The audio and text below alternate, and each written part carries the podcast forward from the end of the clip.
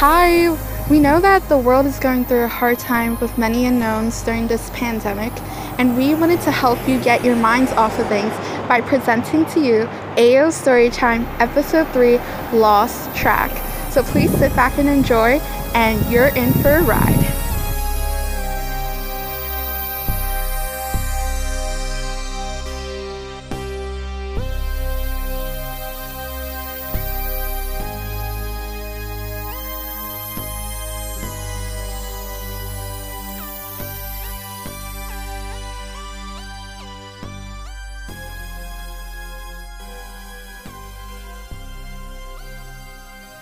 I was nine years old, living with my mom and Popo.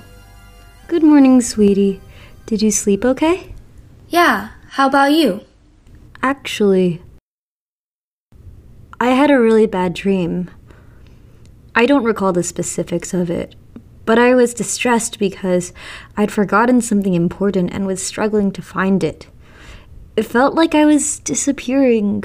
I don't really remember. Ayah, you're scaring my granddaughter. My Popo called from the living room. I'm not scared. I have you to, to protect me. Yes, we will always be here for you, Lily. See this locket I have? It has a picture of your grandmother and I holding you as a little girl. Someday, this locket will be yours. And then you'll give it to your child too. According to my grandmother, that locket had been passed down through our family for generations with each new owner changing the photo within. After that conversation, we had breakfast and went through our daily routine. Ama went to work, I went to school, and Popo stayed at home preparing dinner. I didn't know it then, but that locket would hold memories that still haunt me today. The next night, I had a dream.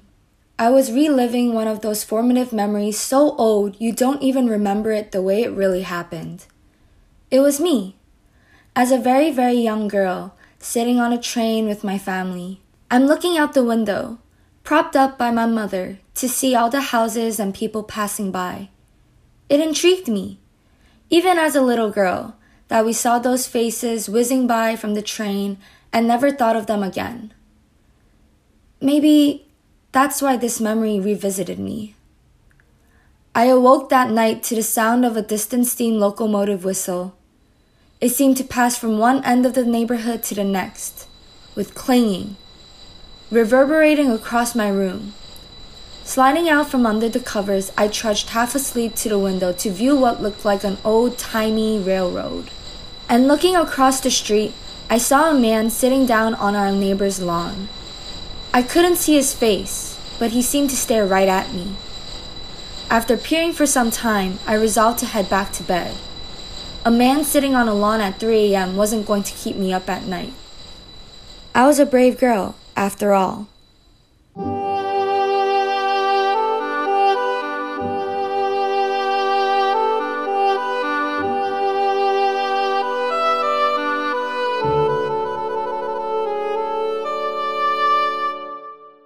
The next morning, my mother looked tired.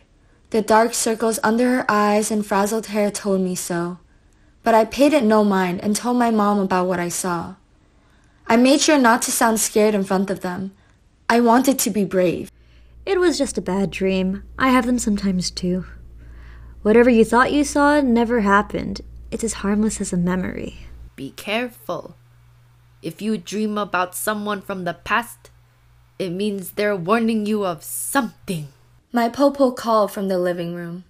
Now who's scaring our little girl?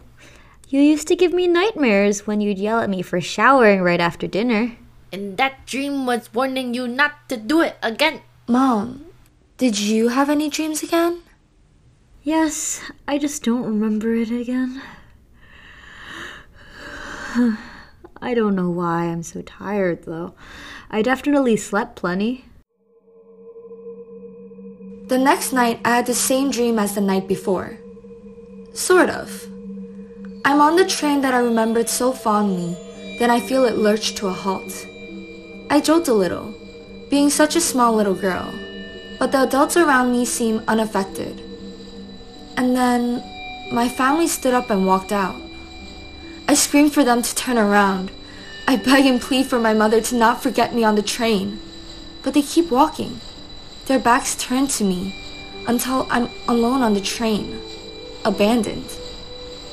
I awoke to sounds similar to the night before, but louder. Once again, curious, I peered out the window and gazed upon that same man in that same post. Except, his perch had shifted from the neighbor's lawn to our lawn. Fearing this mysterious stranger's advancement towards our home, I rushed to my Popo's room to shake her awake and to get him off our lawn.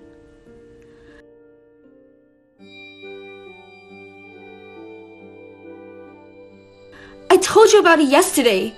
I told you, he's back. We ran back to my room, my grandmother ready to defend our home from the window with her rubber slippers. But when we got there, there was no one there.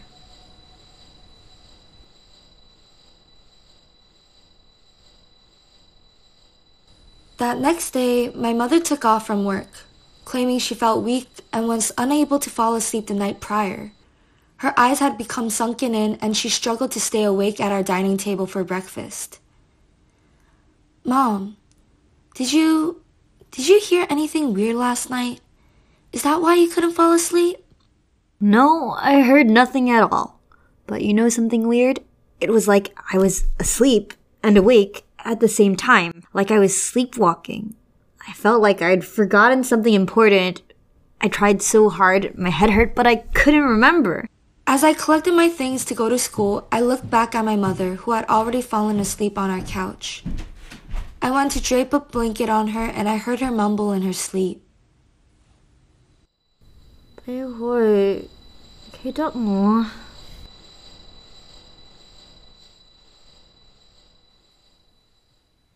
That night, I continued in the same dream. Hours had passed and I was still alone on that goddamn train. Hours turned to days, then days to months and months to years. Before I knew it, I had grown old in that train car, peering out the window. Where once I harbored curiosity, I saw nothing but darkness.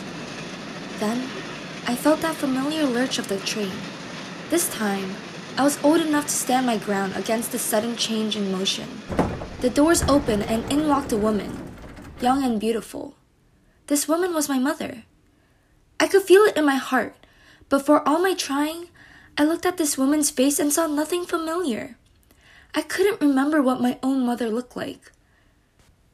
Shaken to my core, I woke up to silence. No more of the strange, unseen construction that only I could hear, but that eerie quiet was more unsettling than the noises. Remembering the man from nights before, I crept towards the window and flung open the curtains. There was no one there. Confusion and relief washed over me. Had I really only been dreaming these past few nights? I made my way back to bed when I heard and from my closet I saw the outline of a man. I darted under the covers, too scared to even make a noise. Clinging to my blanket, I watched, petrified, as the man, tall and lanky, quietly shook in my closet. Then he slowly stood, and I dove my head under the covers. I could hear the slow, quiet creaks of the floorboards with each step. I heard him move from one side of my bed to the other, then walk out of my room. I slowly lowered the blankets and saw him enter my grandmother's room across the hall. I stayed there for an eternity, ashamed of being so scared. But I couldn't stay hidden while knowing that this man could hurt my popo. I burst from the covers into the hallway and up to her room. After a deep breath, I finally entered her room. I expected a commotion between my popo and this intruder, but it was only her staring out her window with her back to me. Popo, are you okay? I I saw the man come in. Where is he? Popo? She stepped towards me, and as she got closer, I could hear her say something. Unsettled, I ran out of my Popo's room, hoping my mom could somehow fix all of this and save us. Amma! Help!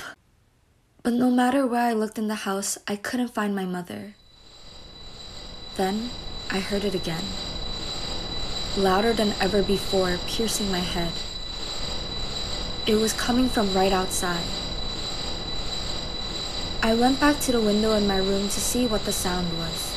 There, I saw a figure, dark and shaking in the middle of the street, feverishly pounding at the ground with a huge mallet. The enormity of the emotions made the body's frame look frail in comparison, like it would break at any moment. I noticed something familiar about the figure.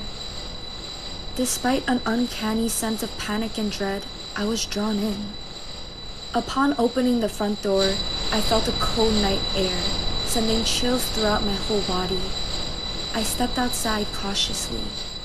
With each step closer, the figure seemed more panicked, more obsessed with its hammering. I could begin to make out its thin arms, pale and ready to snap. As I drew closer, it also seemed more and more familiar.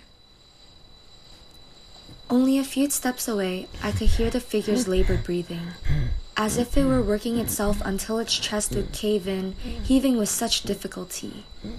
It was as if knives dragged across its lungs with every breath. Then I realized why it had looked so familiar. I thought to myself, no, no, it can't be. It doesn't make any sense. When I finally approached the figure, it sensed me there. It stopped hammering. It slowly turned to face me. It was my ama, my mother. Frail and exhausted with wide and crazed eyes peering straight through me. It was so frightening, seeing someone so close to you become unrecognizable, grotesque. I turned and ran back inside, just as the sun began to come up.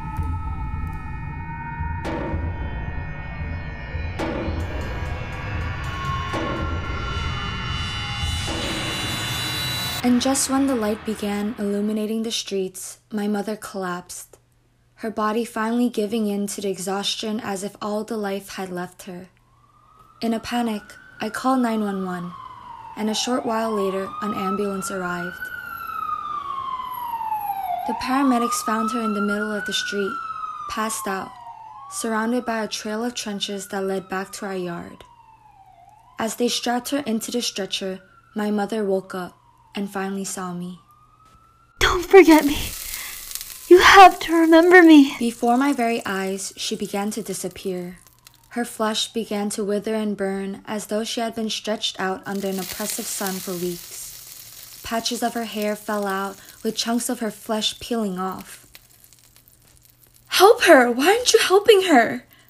The paramedics blinked at me, oblivious to the disintegrating pile of flesh that was my mother. Please, please help her. I begged them, but it was pointless. They had no recollection of the woman on the stretcher, and at that point, there was nothing left for them to save. On the stretcher, I noticed something a small shimmer, the picture locket. I retrieved it, feeling the surprising weight of the object, and opened it.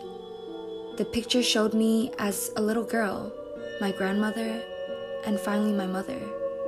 Except, for my mother's face, the picture was completely faded, as if she had never existed in the first place. That was the last time I ever saw my mother.